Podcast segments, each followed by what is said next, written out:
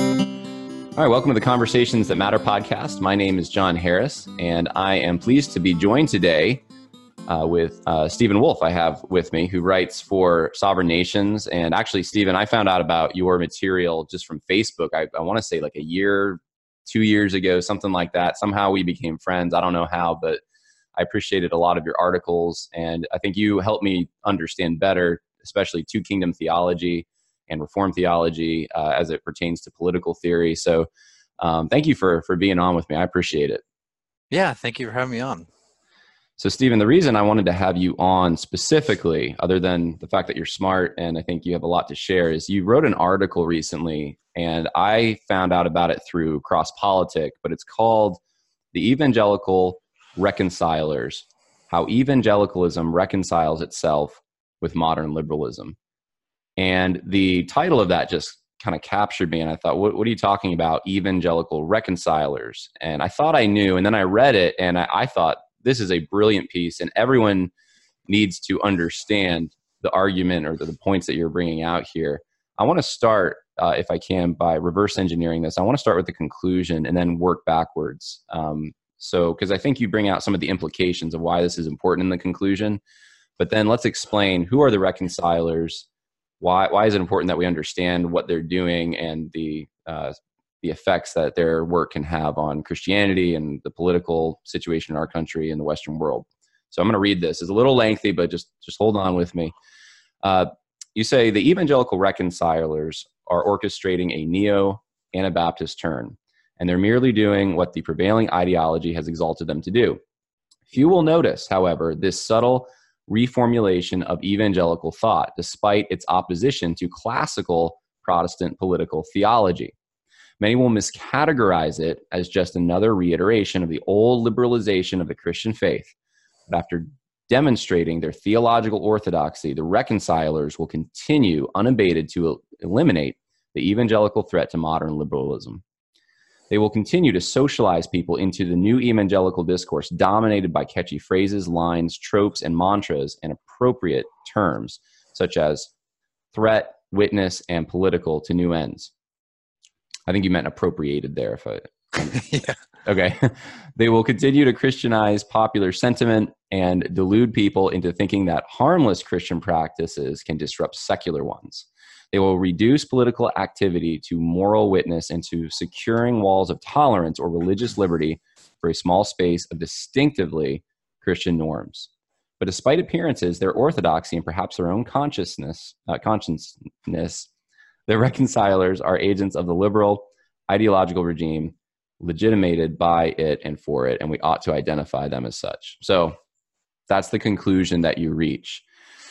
And I think you do a good job explaining why there, there's this group of evangelicals out there who are serving a purpose, whether we see it or not, to uh, disrupt actual Protestant Christian political engagement and kind of neutralize what's going on. And and I think there's a confusion, and you nail this in your conclusion that some of us will say, well, just that they're being liberal. And, and I want to put names with this because you name some names, but but they're actually not necessarily being liberal because they're trying to hold on to an orthodox Christianity while neutralizing it. So I'm going to give you the floor now. Who are the evangelical reconcilers? All right. Well, uh, uh, this might this could be could be a, a long um, explanation. So stop me if you need any, any, clarification or make it simpler.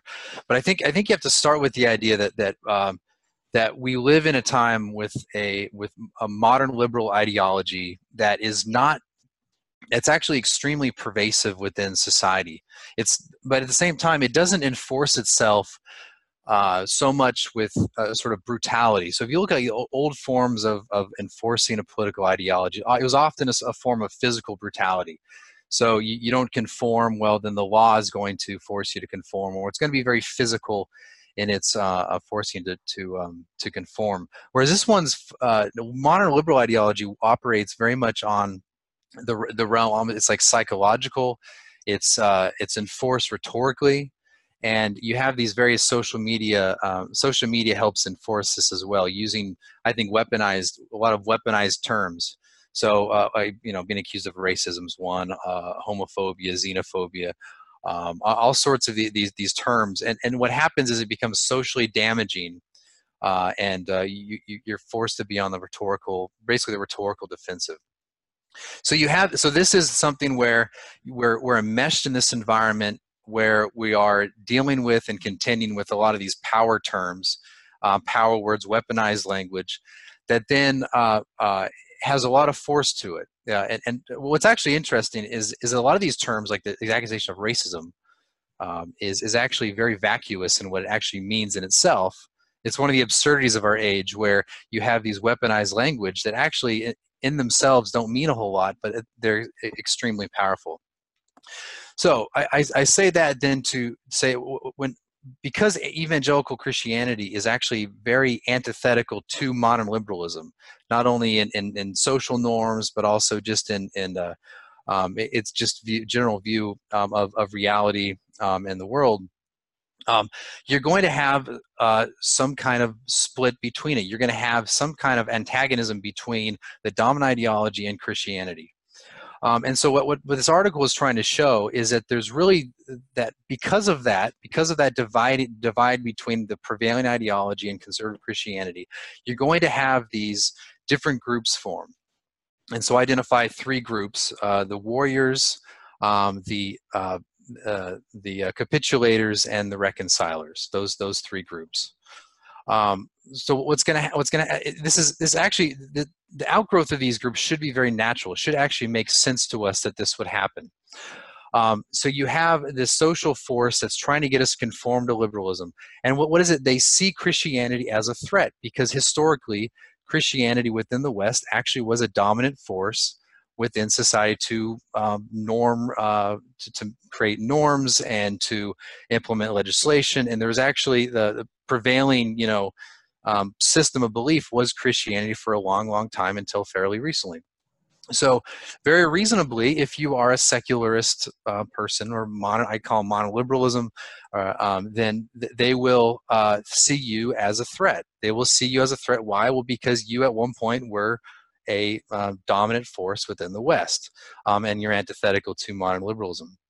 So what's going to happen from this is that Christ, the, the different Christians are going to divide. You're going to have the, what I call the capitulators. Capitulators are people. So I, I would say Jonathan Merritt is one of them. Uh, he's very active on Twitter and Atlantic, I believe.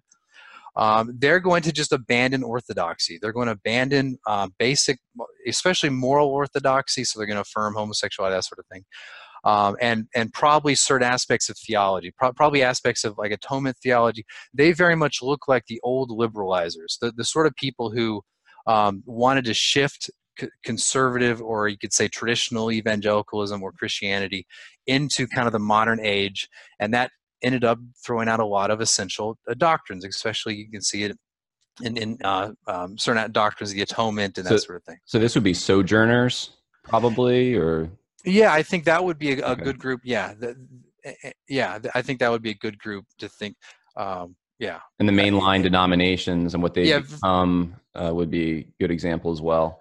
Right. So it would be uh, mainly you think of like mainline denomination. That's that's a good example of it. Um, and uh, in a large part, evangelical, you think of uh, evangelical Christianity today, conservative evangelicals, is in some sense a reaction to that old liberalization. So we, as like a tribe, you and me, and a lot of other people, can see ourselves as conservatives who want to who don't want that to happen again. We do right. not want that orthodoxy to slip again. We want to maintain that orthodoxy within evangelicalism and don't slip into the old liberalization. Okay? So, so I'm going to stop you right. So what there. that means then is we're very wary of that sort of thing where people sure. start become moving away from orthodoxy. Yeah. So so I just I, you know I thought of the, a story um, from when I was in college. I remember I had it was a secular university and I was the for all effective purposes, the one leading the Christian group on campus. And we had all sorts of problems with our administration. I mean, from getting equal access to student funds and being able to promote our club on campus. Uh, I mean, just just a whole bunch of stuff. Um, I had to call ADF at one point and just find out what our what our rights were. I remember the Gideons came and they made them like stand out in the parking lot. So so it was very antagonistic. But I remember I was in a, a music group there, and the they they held this is for their entire like music department. They held their concert uh, in it was a, a, uh, a I believe it was a, an Episcopalian church. They for for the secular university they went to an Episcopalian church, and the um, the, the the pastor I guess there was very involved with this, and there was this joint effort, and they had this concert called Live Earth or something. It was it was affiliated with that to help save the planet, and there was no problem there. No problem with you know separation church and state kind of issues, which we were having with our evangelical group. And so I think you just beautifully described kind of like that's the they don't see that as a threat. They're capitulating. So it's like they believe the same things we believe. They don't really believe the bible's true. And they and furthermore on all the social issues of course they're pro-homosexual and all the rest. So anyway i just thought figured i'd throw right. that out there the important thing to view these guys in relation to the ideology is that they are basically the open christian arm of the ideology they say hey look we're kind of part of this uh, uh we um, i wouldn't say they're part of the ruling class but they're very comfortable with being around those sorts of people and they are the christian face of it and they're trying to get you and us to actually be like them so actually abandon these these uh, core tenets and actually kind of uh, move towards. So they're actually trying to in some sense trying to proselytize us into the modern ideology. So that's that's the capitulators. I don't talk a lot of, talk a lot about them. Yeah. Then i'll just say the, the warriors would be someone who's okay with the fact that we're a threat want to be a threat um, want to assert our, uh, you know, themselves within society um, to try to change things, conform them to uh, maybe, if not Christian norms, at least human ones, so that we could all be um, uh, uh, equal uh, in, in certain sense in the public square. That we can, we don't, you know, there's no sort of prevailing ideology that excludes us. Um, so that they're the warriors who want to be more self-assertive and are not so much afraid of political power okay? That sort of thing. And there's there's a wide range of, i think people who could be considered warriors. You mentioned doug wilson as one example uh, in your yeah, article I think, I think he was the only one. Is there anyone else that you can think of that you would put in that category? Uh well yeah I, I, I think people uh, one first first person comes to mind would be someone like I don't know Hunter Baker. He's a um, I know him through Facebook. I, I don't know how far he would want to associate with all this, but uh, uh, he would represent, I think, in part, or a lot of people. Would, so Doug Wilson would represent kind of the more militant, not violently militant, but more like the more more kind of uh, more, more very self-assertive. Let's let's kind of Christianize. Joseph I, uh, Spurgeon, maybe, or Matt Trewhella. Would they kind of be in that vein? They're very countercultural, very you know i mean you could see some people would be like maybe like like jeff durbin might be okay. one as well he's i think he'd be one as well Good example. Um, but i think another group i think within the warrior class with people who uh, see the public square not necessarily as one that has to be kind of christianized but one where hey we should be able to allow to contend in politics and be agonistic just like everyone else and there shouldn't be this this like uh, presumed uh, you know negativity when we enter the public square and and try to formulate things uh, and and push things and shape things.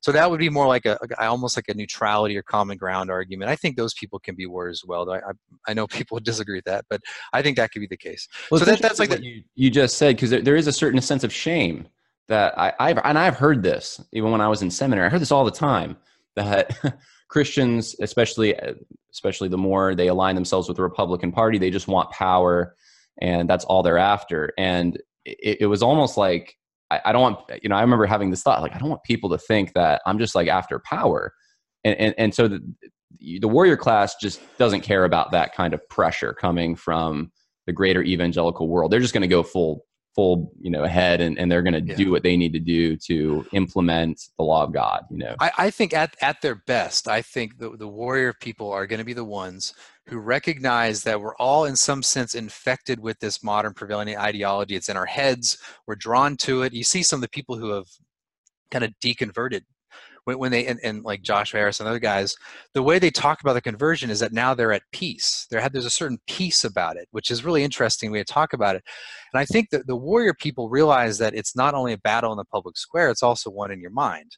Because in some sense, we can we can get drawn towards the peacefulness of just being of just kind of melding into the collective yeah, you're not swimming against the one current. of them. And yeah, yeah, ex- exactly. There's something peaceful about it. So I think the at their best, the warriors realize that you that you you have to resist um, that psychological pressure that's inside you to seek after that easy route of peace and tranquility. There's there's there is a certain cognitive tranquility with just kind of joining the masses in their in their sentiments.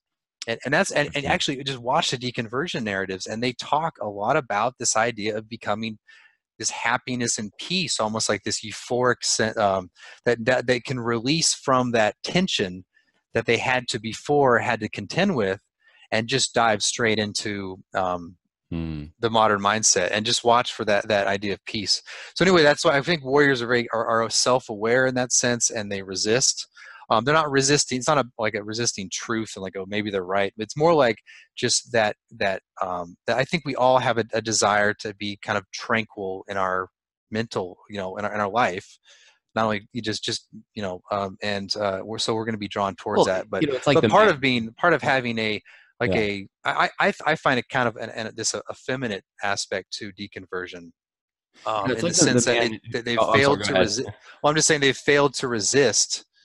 Um, they failed to resist the, this uh, this the, the promise of um, of tranquility from the world, and that and so I think that's something that everyone should uh, should make sure that they are self aware of that. So yeah, you know, it reminds me of it's like the man who divorces his wife or something, and it's like you know they were fighting they didn't get along and then he's you know he makes this decision and then he's saying well i'm at peace now because it's just me and uh, you know i don't have to deal with all of that that that strife anymore and and anytime there's friction you know i think weaker men especially men who don't want to deal with conflict and play the part of a man they're going to retreat for the sake of peace pursuing their own you know the set of their own agenda um, that's not going to be at conflict with some, so, you know, the external realities in their life. So, I mean, I think this is just so important. And, and I see these two groups, and it seems like it, there's a temptation to ju- just see the two groups.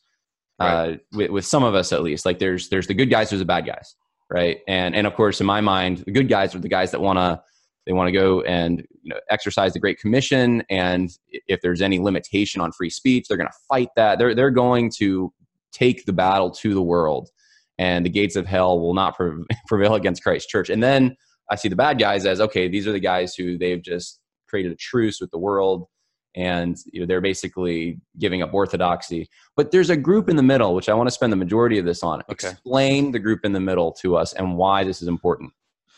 Okay so like i said before that, that we are as evangelicals are kind of wary of this liberalization. And so when we think when we think people look the liberal they think oh they're the old liberals are going to liberalize us. Um, but but if you think about it, if it's true that that this prevailing ideology, of the modern liberalism, sees us as a threat, but at the same time, um, we are going to be resistant to becoming all capitulators. Well, what who is then going to rise up among us? That's going to then nullify us as a threat to the prevailing ideology. What is what is the ideology that kind of almost infects all of us? Going, who's going to be elevated among us? Well, I think, eh, just from observation, that that we have something called a reconciler group class, and they are the most powerful people in evangelicalism, at least in conserv, you know, in, in conservative evangelicalism. They're the most powerful group um, it, because they, they have this sort of legitimacy as wise one. There's political sages despite being wrong about so many things um, and and they, they, get all the they get all the conferences they get all the book uh, all the uh, all these things all the book contracts articles and you can see it this is in christianity today gospel coalition uh, and, and, associated groups um, these guys will all be reconciled so the idea behind a reconciler is one they are not capitulators because they hold to uh, you know they objectively hold to basic orthodoxy so I think Danny Akin, I think it's how you say his Akin, um, uh, when when he was uh, responding to some of the social justice um, accusation that they, he's a lefty or social justice stuff, what did he do? Well, he ran through his orthodox credentials, even yeah. Even substitution atonement, even you know penal, penal substitution uh, imputation, all that stuff. Um, he he all that stuff where the old liberalizers um, would reject. He affirmed and said, "Hey, I'm I'm not I'm not you know some sort of lefty." But what these guys are is what they do is that they affirm that they, they affirm the distinctives that make it so that they can remain in our camp, you know, ob- objective identifiable as one of us. But at the same time, they they have um, i'm not saying that, that they have like nefarious purposes or some conspiracy but they the reason they are elevated up is because they can find legitimacy um, because they propose an idea they, they propose um, theology that nullifies evangelicalism as a threat to modern liberalism. That's what a reconciler is. It's they they, they remain in our camp because they they affirm our distinctives, but then they shape the way we think. Um, and, and who we affirm and and and uh, in order to then nullify us as a threat. In other words, and this comes out mainly in political theology. Well, not mainly, but one big area is political theology. It's what I call in the article a neo-Anabaptist turn, and that's this uh, attacking uh, attacking political power. Um, they say that it's it's we shouldn't be obsessed with political power. Um, what what they specifically mean by that is often kind of lost. Um, there's not a whole lot of political theory among these guys, which is very frustrating for a guy like me. Um, uh, but really, it means that, that, we are criticized for any kind of action, the, the self-assertive, uh, trying to seize or uh, have some serious influence in politics through law. Um, I think this also means uh, uh, culture as well, so that there's a, a con- consistent critique of cultural Christianity, by which they really just mean, I think, Christian culture outside of, of the church. I think that there means more. There's more than that. Um, so in other, in other words, that they want to make it so that we do not assert ourselves in society as people who bear the truth and want to then shape and norm society and politics and government and law with um, with our our our you know Christian perspective. So Tim Keller is he in this group?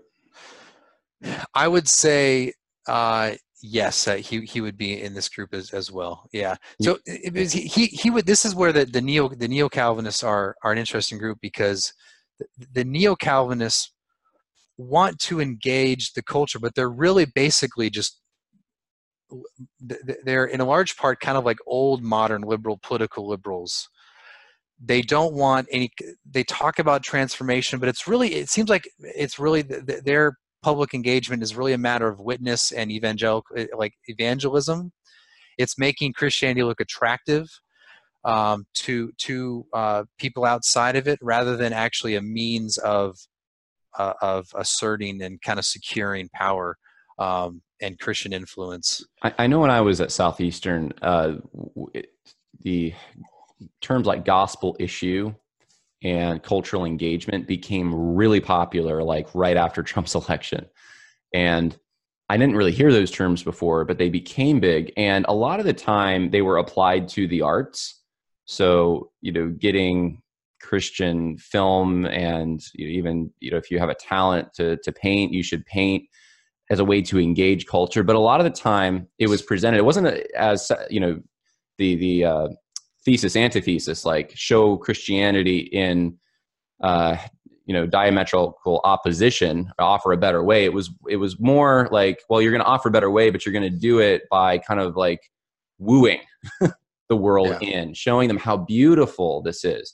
I mean to, to men who are in darkness they're just going to see and of course god can can use things like that but it was a different kind of i mean you just mentioned being a witness and i think you mentioned alan noble's disruptive witness uh, book and um and and I, I, see a little bit of a difference with the way that they're approaching it. it it's uh they don't want to offend the world. That's, that seems like it's something they they're really against. Yeah, I, I think the, the way to the way to see it is that they want that they they are very comfortable and actually would would desire and see as the default for for Christians to be kind of the marginalized group in society.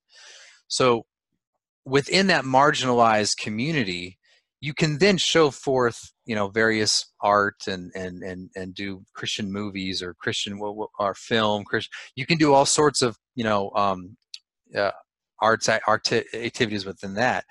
Uh and and and that's I, I think that that's our perspective is, is that that we're a marginalized community and then then we show forth all this creativity that we have. And in that in, in that that's fine. But my, what my point what i was arguing though is that they are comfortable with that marginalization that they right. think that that's the default position and that marginalization despite all those other efforts to be to do arts and and all that sort of thing um, it, that, that's really not a matter of saying hey we have a better way and by the way this is the way it should be you know out there right um, it's really just a kind of a, a, a showing forth of uh, of the gospel within a their own marginalized community whereas and, and what i'm saying is that very perspective is the reconciles perspective it's saying hey you guys should tolerate us or they call it religious liberty it's really to- there's a difference between religious liberty and toleration Yeah. um, but we won't get into that. But but th- th- they're being um, you know tolerate us, and, w- and then show, we'll show forth the gospel these arts and crafts. But we won't actually go out into the world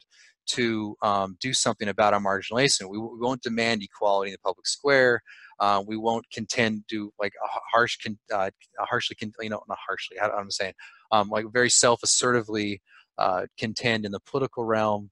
Um, we're not going to be a threat directly we're not going to be a th- we're not going to be a threat to your order your political order um, but we just want to be tolerated so that we can kind of do our our own thing in our isolated marginalized community. And that's exactly what i mean. If you look at the political theology and the, and the, the way they talk about moral witness where they talk about gospel issues um, all, all the rhetoric and, and, the, and the, the, the subtle political theology, the neo Anabaptist turn, is designed to make Christians think of themselves as by default, and it's even preferable that we are a marginalized, unthreatening community to the prevailing ideology of, of the land. that's very interesting That's reconcilist, but again, they're they're orthodox in, in you know, right in strict way in certain. So, so the, the interesting thing to me is um, because you're helping make sense and put some pieces together that I thought I kind of understood, but you, you've clarified.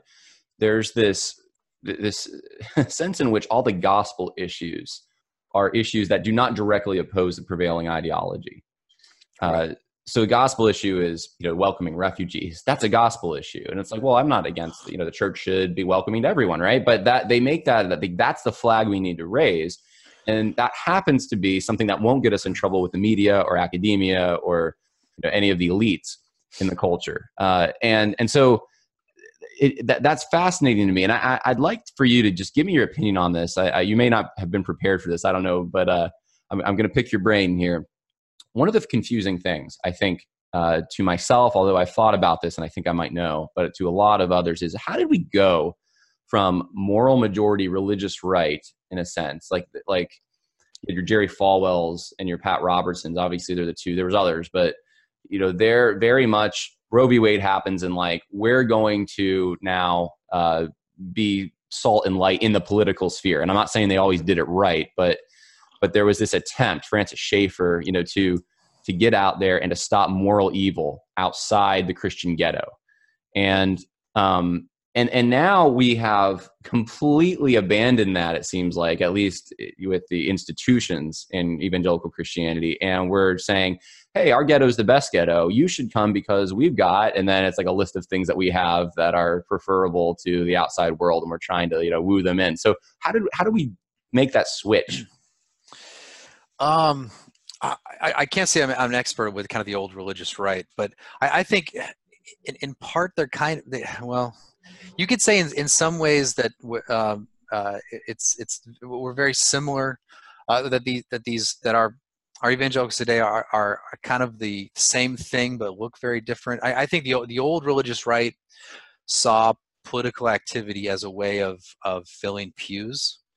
Um, and and this might just be one aspect and not the actual principal part of it but there was a sense in which if you preach a lot of politics from the pulpit it would get a lot of people to go to church including men. So i think there was a, a if you preach politics from the pulpit a lot of men will go to church. So i think there was something a, a aspect to that of like a um, trying to fill pews that I, I, I don't mean to say that, that that's the intent of the whole movement but i think eh, today there is still the sense of well instead of doing self-assertive um, political activity we're going to then have our isolated communities make it attractive to uh, different people um, and have them come in uh, to church so it's kind of i- i- very similar but but how we how we got from there i i, I don't I, I don't think i don't have a, a solid narrative mm-hmm. um, but but I do think that that uh,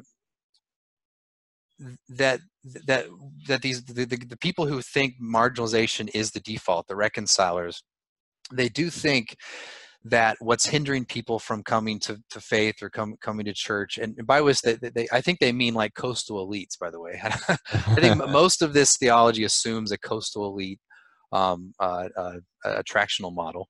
Um, but the, the, the marginalization uh, is uh, what, what, it does is it, it, it lets you present. It's basically a way of present making the church attractive. But you're making the church attractive by affirming, but but just going just far enough in your affirmation where you're still affirming orthodoxy. So take so they'll they'll, they'll say that homosexual acts, for example, are wrong that they're immoral they're against biblical standard but they'll go as far as possible many want many people in affirming um, aspects of homosexuality or, or same-sex attraction or whatever just to make just to show that they are not the old kind of uh, you know dismissers that they're not going to they're not part of the old oppressive regime so that they're really kind of showing that hey the church is this place where yeah we don't affirm all this stuff but at the same time we will recognize yeah. affirm that the new elevation of celibacy is an interesting thing in evangelicalism. That, that's really typically kind of a Roman Catholic thing.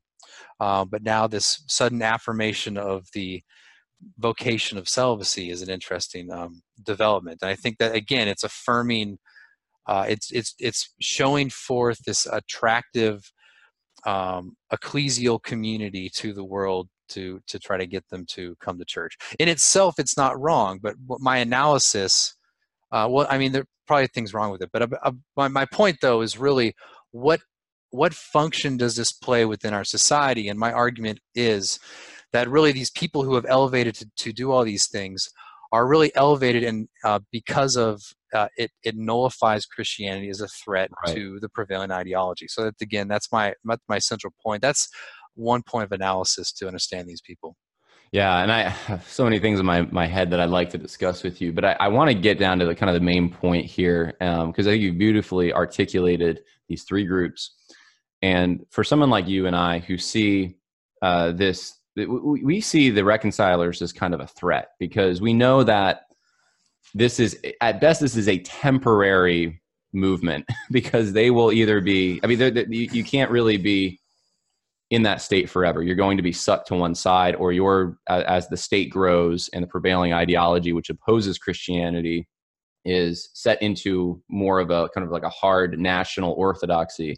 Th- those guys aren't going to have the influence. They're, they're, they're not going to be um, a force at all for anything. And so, um, what do we do with that? Like, how do, how do we view them? Because because that you, you pin the difficulty. There's an orthodoxy that they will affirm but yet at the same time they are making they're, they're neutralizing any threat that the prevailing anti-christian ideology has so i mean how do you navigate this in your own life uh, well I, I, mean for me in particular like, like i said earlier uh, i just i'd say again just be very self-aware that we're all infected. I mean, it's almost like a disease.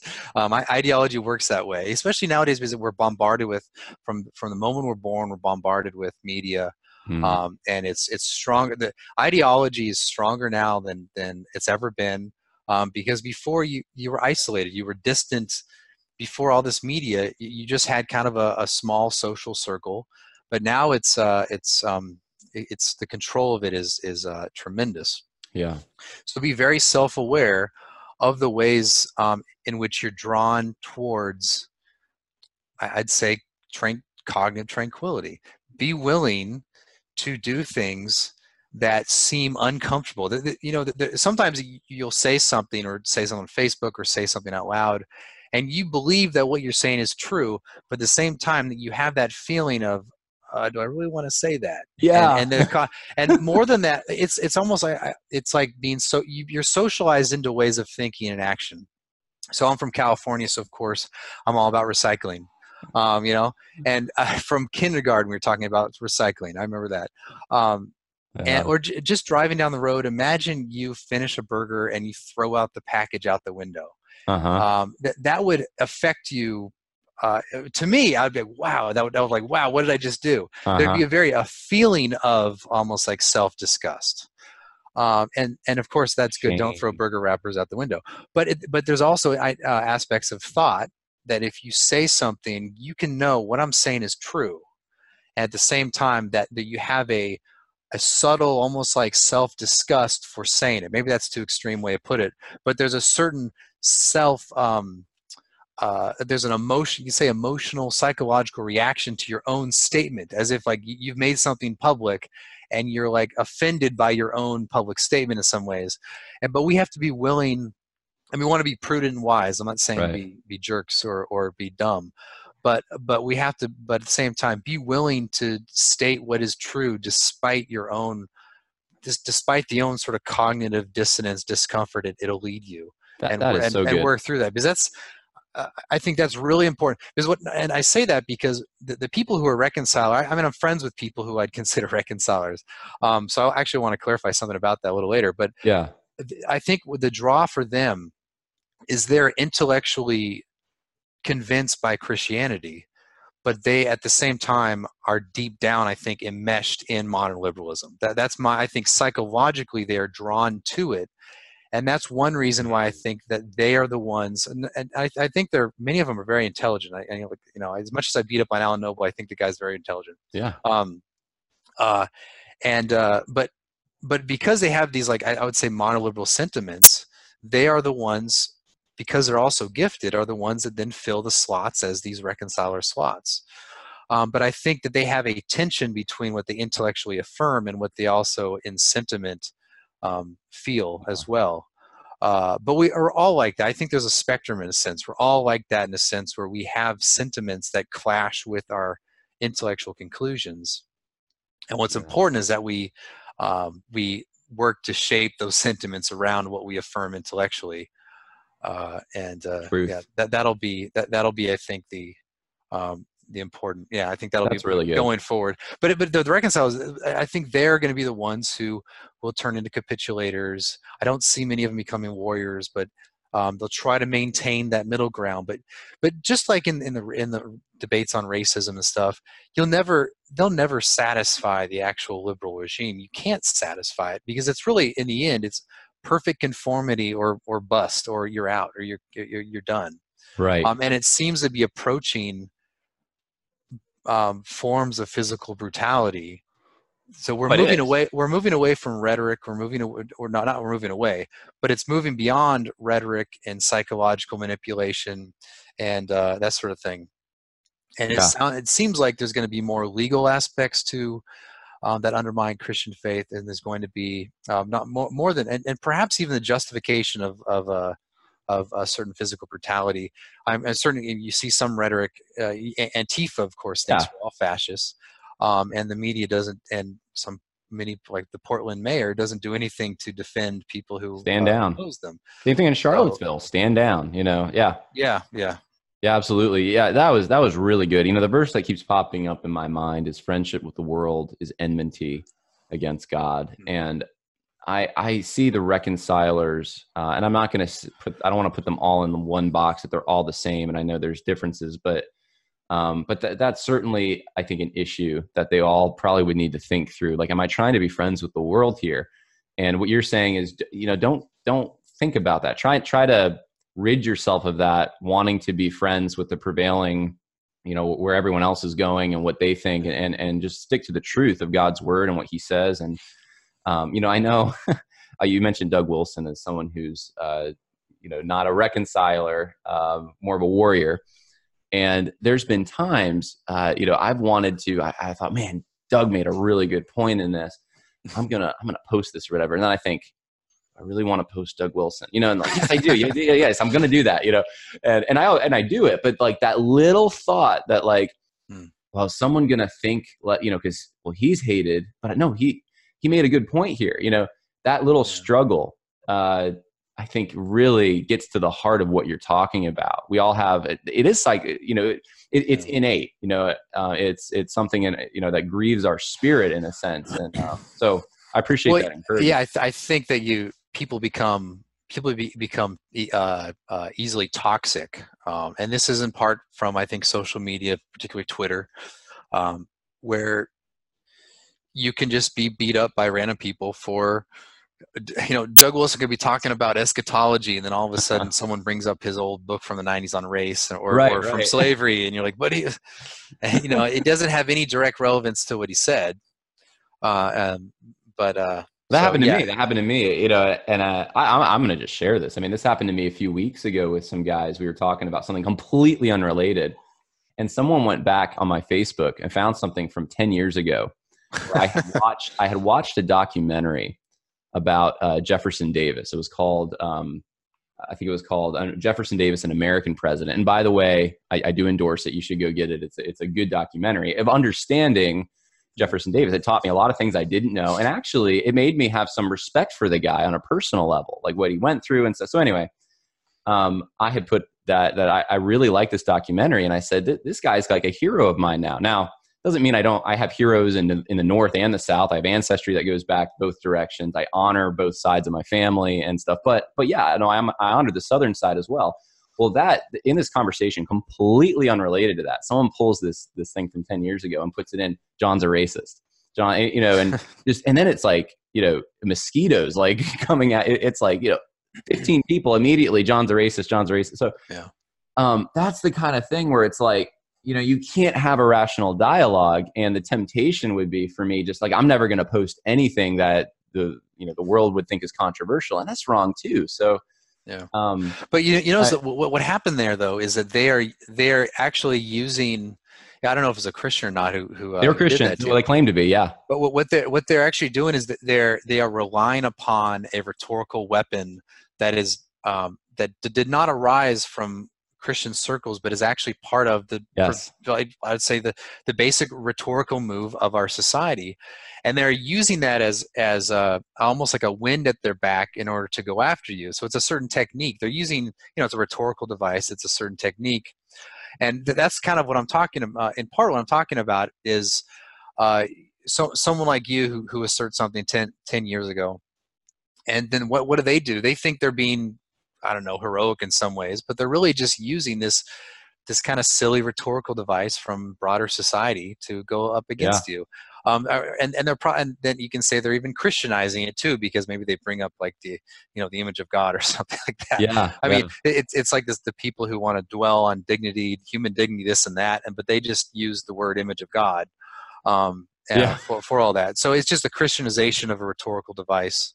Uh, I spent racism is a, a, the accusation of racism is, is just one of those things. it's like meaningless at this point it's just like But no, no, Yeah. that they see you. I, well, it's in some sense it's a compliment if someone's going to go back. No one's done that to me. I don't know what they'd find, but but for ten years ago, they actually go after. They look after your stuff. Ten years ago, that means they Uh-huh. see you as uh, a threat.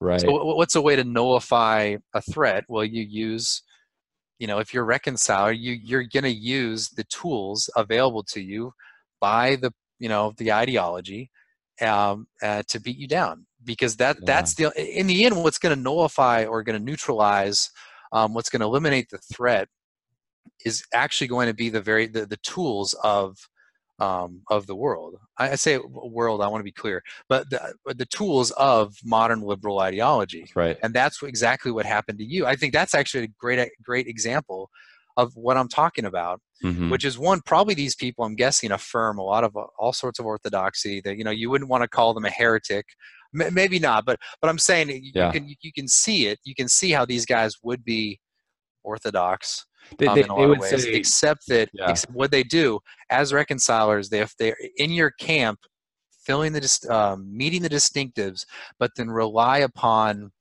the rhetorical tools of the ideology to then neutralize you and that's exactly what happened i'm not saying you've been neutralized but that was the attempt Right. Yeah. And I, and I have, and I realize, you know, those who are, you know, the people that are going to buy into that line of reasoning are probably not people that would be fans of me anyway, or like, like what I'm doing. Yeah, so yeah. that's fine. But, you know, I, I was thinking, um, want to make this final point, see what you think, but shame is often used to control people in Mhm. many false religions. I mean, and, and you know, obviously, uh, for Reformed Christians, we're very familiar with the Reformation and kind of like how even in selling indulgences and um, just the way that the Catholic Church financed itself was based on shame.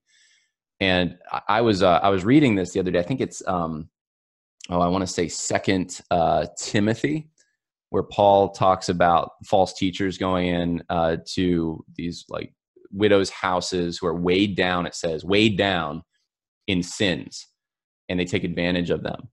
And um, there was a situation uh, with uh, you know close to us where someone was it was a, it was like a church leader and it was an, an adulterous situation. And um and it was pretty much that verse to a T. And and we had talked to this individual, and um, the story was, well, yeah, the, there I was, you know, I wasn't going to do it anymore, and there was this shame, and this person, this church leader, would keep showing up at the door, and um, and, and there was like a manipulative tactic to use previous sin against this person to get them to keep sinning. So shame is just one of these things that you can use to um, get people to do what you want them to do, and that's what I see that's so dangerous in this reconciliation motif is yeah. the willingness sometimes to use that shame. I'm not saying that everyone's like that, but but I, have seen it far too often. Uh, using the world standards to to bash someone who's in the warrior kind of mentality of you know, um, eh,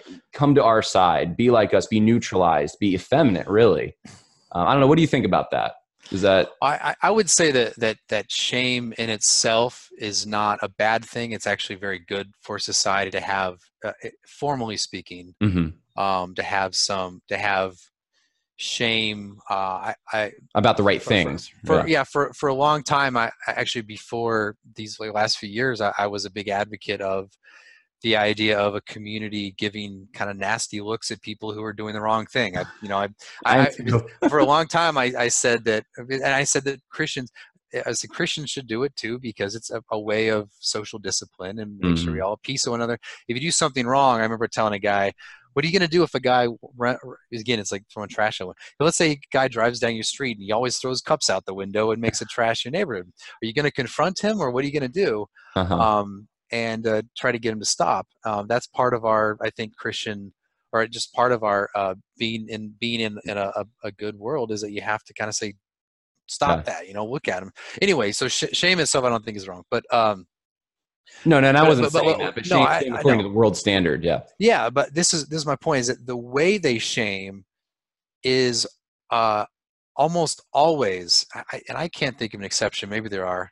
Almost always with the like say the, the wind of the world or the wind of liberalism at back. their backs you know what i mm-hmm. mean so I, like one example is like the covington kids the covington kids example you had all sorts of evangelical leaders going after those covington kids you know the, the incident with him and the uh the on the dc steps with um like the like the the, the, the yeah. black nationalists and and the um American Indian guy, and, they, they, all just went after them too. I, I wrote a, actually a, a, blog post on that of sovereign nations, like J.D. Greear, um, Karen Swallow, all those people um, went after him, uh, and uh, uh, but th- that's just another example of how they are just take their cues of what to be outraged about, what to shame about from the world. So th- there is really like you know you're opposed to refugees or you're opposed you're xenophobic you're racist you're nativist you're whatever you're you're a, a nationalist and that's all bad. Um yeah it, yeah yeah. it's just it, it's one thing to shame because you cheated on your wife or something you know? It's whole because you shame that person right. um because that's an actual thing that's clearly you, know, you don't do it. But then if you're doing that or if you're doing anything simply because as a as by the force of the ideology and by the way what it does is actually rec- does the reconciliation of by which you know i mean that makes you passive. Right. it pacifies. That's another word I, I meant to use in my piece was that it pacifies you in relation to um, the world um, in terms of politics. Right. It seems like there's two ways of dealing with different quote unquote sins. Um, you brought up the guy who throws trash out and i could see someone being like no wait like don't give them a nasty look or you don't confront them go find out what their story is. What led them yeah. to throwing that cup out? Because yeah. that's the way. That is one way that it seems like uh, they do. Homosexuality is like the number one thing, or any sexual sin really. That now the reconciliation evangelicals uh, will use uh, in that regard. They'll say, "Oh, you you need to go find out like what." What led him to make that decision? And you know, there's there's things you don't understand. It's like you have to find out all this knowledge, or you know gang violence you know you need to know what it's like to live in their conditions and, and to an extent that's true you should be like empathetic and understanding but but like they, they have that language towards that but if you if you do something like you know, hey, I like a doc- documentary about Jefferson Davis 10 years ago. It's like, yeah. boom, like there's no like trying to understand. It's all condemned, you know? Right. And, and, and I'd say, I mean, one thing that I think important thing about the kind of the homosexuality, homosexuality issue, I think there has been some there has been some good in kind of understanding people's situation so before people i think were very kind of dismissive and disgusted by even just the idea of same-sex attraction so mm-hmm. i think there's been some good in the movement towards understanding these people um, and right, seeing people. them seeing, seeing them as as Christ, as fellow christians who have um, some sort of pattern of uh, uh, uh, of sin in life just like we all do um, but i think the, the the big the big thing to look for though is not that though there is some aspects that to talk about i think it's also the matter of elevating these people as um, as as some as if they're they are uh, like a, some grand benefit to the church mm-hmm. as, as being um, that deserve a certain distinct class um, among other christians the rise of, of celibacy for example uh, as as a as a sort of um, higher calling.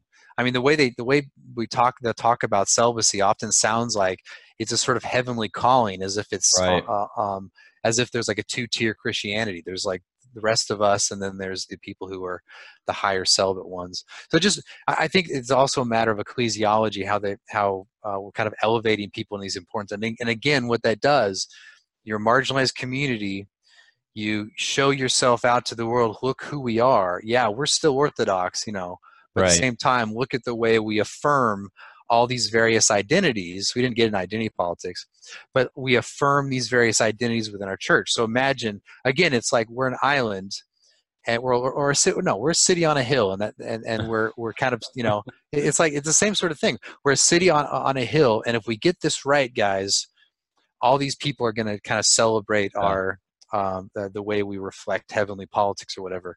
And what does that mean? Well, you have uh, front and center before the world the various identities that they hold sacred, and we're affirming them. So, what are the various identities? Well, the, the idea of you know a lot of race stuff, a lot of sexual stuff, um, uh, being very multicultural, all, all these things is like having a separate island presenting ourselves to um, to the world as an, an, attractional model. I really think it's a sort of reversed attractional model, not reverse, but it's like the same coin, you know, on two sides. One one used to be let's do politics, and all these men will show up to church. That's uh-huh. that's like the old way. People will be mad they said that. But the the, the other um, you're in trouble with both crowds at this point. yeah. but then the other side is uh, going to be um, the opposite, which is uh, pacification. Yeah but um, affirming um, all these uh, uh, cultural norms of coastal elites. There's a really um, good example of this, I think, in the Living Out because they have a church audit where you can make sure that your church is a safe space for homosexuals who might want to come there. And I know that Nine Marks churches, some I'm not saying all of them at all, but I know some Nine Marks churches have used this. Uh, and I don't know of anything out there to like well like, like let's pick another sinful inclination like uh, you know and, and when i say the word racist i mean in the old sense of actually devaluing someone and ethnic pride and so forth. But let, let you know let's let's talk about like a, a church um, audit to help make you you get friendlier to racists you know make them feel comfortable so they oh, can yeah. come and worship you know understand them. Like that's not out there. That is like it's crazy talk, right? But we'll do it with something that the world, like a sin the world says, oh, that that sin's okay. So it's, it's, it's fascinating. And it's exactly no, that, that, that, that's that's an excellent point. Yeah. So if you look at the sort of people that we are we ought to be kind of missionally concerned about you'll notice that the alt right are really not in the top of the list. They're not. No. Uh, uh, the, the so-called nationalists, uh, they'll they'll call. I mean, they'll call people like probably you and me. I don't know your politics very much, but they probably call me like some sort of Christian nationalist. So that's a bad thing. Mm-hmm. Um, and uh, and want to distance themselves from me, but but they'll also want to become buddies with people who are at Revoice and kind of pushing the extremes there as well. Yeah. Uh, and so yeah, you, you just this is something about gospel issues, like the whole term gospel issue, is is you have these phrases. It's really just kind of this selective. Uh, it, it's uh, kind of this ad hoc selection of issues just like you have this ad hoc selection of identities that you want to affirm or, or um, uh, be missional towards, whereas the other ones you attack. But why do you attack nationalists? Why, why do you yeah. attack these other people? Why? Well, because they're the ones who are most hated by the modern liberals. So modern liberals hate Trump supporters. They want to beat beat them, as we heard um, a few days ago from MSNBC. We, we should beat them, as one guy said.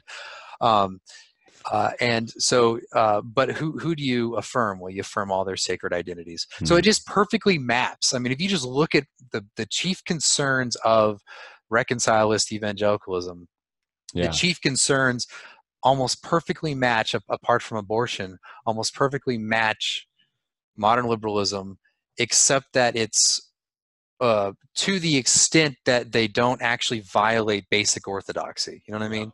Again, the capitulators are the ones who just go all out into that camp. They're the reconcilers push it until they can affirm just up to the point of not abandoning orthodoxy. Yeah, and that's an excellent, excellent point. and uh, that's really what I wanted people to understand. You know, I was um, I was looking at this video that of uh, Walter Strickland and some of the things he said about James Cone and Deotis Roberts, and you look at you read Cone and you read Roberts, and they're like, yeah, we don't take the Bible literally, like yeah, like orthodoxy, psh, like that's how they they act, but then Strickland, who's more of a reconciler, he's like, well, we can take good ideas from these guys. We can chew up the meat, we can spit out the bones, and we can keep our orthodoxy while also uh, meshing it with their liberation theology. Hmm. And and that is what I see out there. You know, and, and it seems like the guys who are the capitulators are actually more consistent. They're at least admitting, like, yeah, you can't really have biblical orthodoxy and try to maintain this.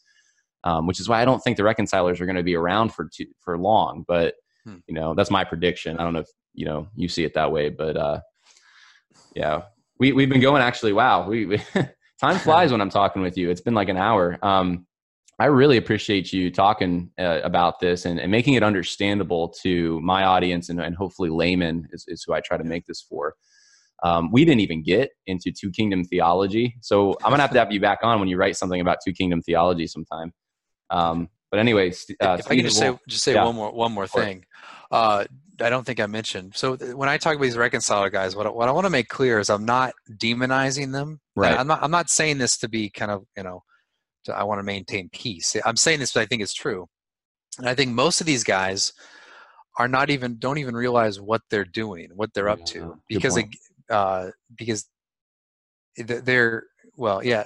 So I, am not i'm not saying they're the bad guys uh, and that we should demonize that somehow we should kick them out of from our camp.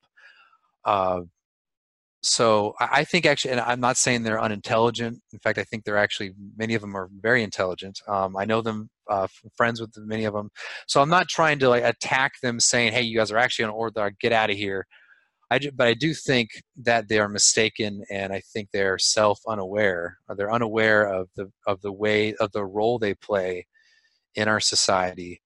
And I think if if anything, what I'm saying is that we should all, being all of us on a spectrum in the ideology, I really think it's important to think that way.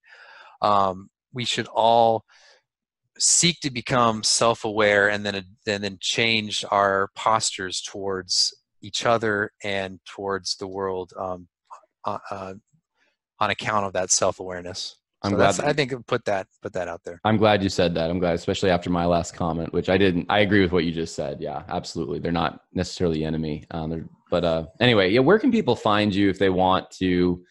I know you write for Sovereign Nations, but yeah, I mean, you can find some of my writings on Sovereign Nation. I think the the best way is you can you can Google my name and then uh, not that I'm very famous or anything, but if you put my name and then uh, do LSU or somewhere or, or, or, evangelical or something like that, you'll usually get a list of the things I've written. So if you're interested in all that, I've written on two kingdom theology.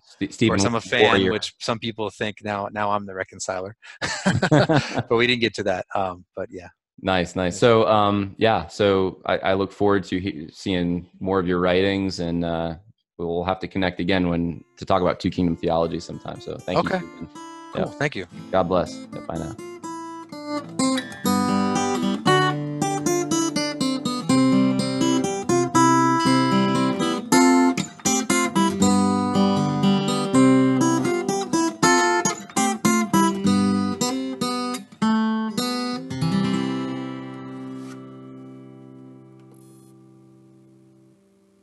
Sick of being upsold at gyms? My guy, you're currently a base member. For $90 more, I can upgrade you to our Shred membership. For 130 more, you'll be a Swole member. And for just $300 more, you'll reach Sweat Platinum. At Planet Fitness, you'll get energy without the upsell. Never pushy, always free fitness training and equipment for every workout. It's fitness that fits your budget. Join Planet Fitness for just $1 down and $10 a month. Cancel anytime. Deal ends Friday, May 10th. See Home Club for details.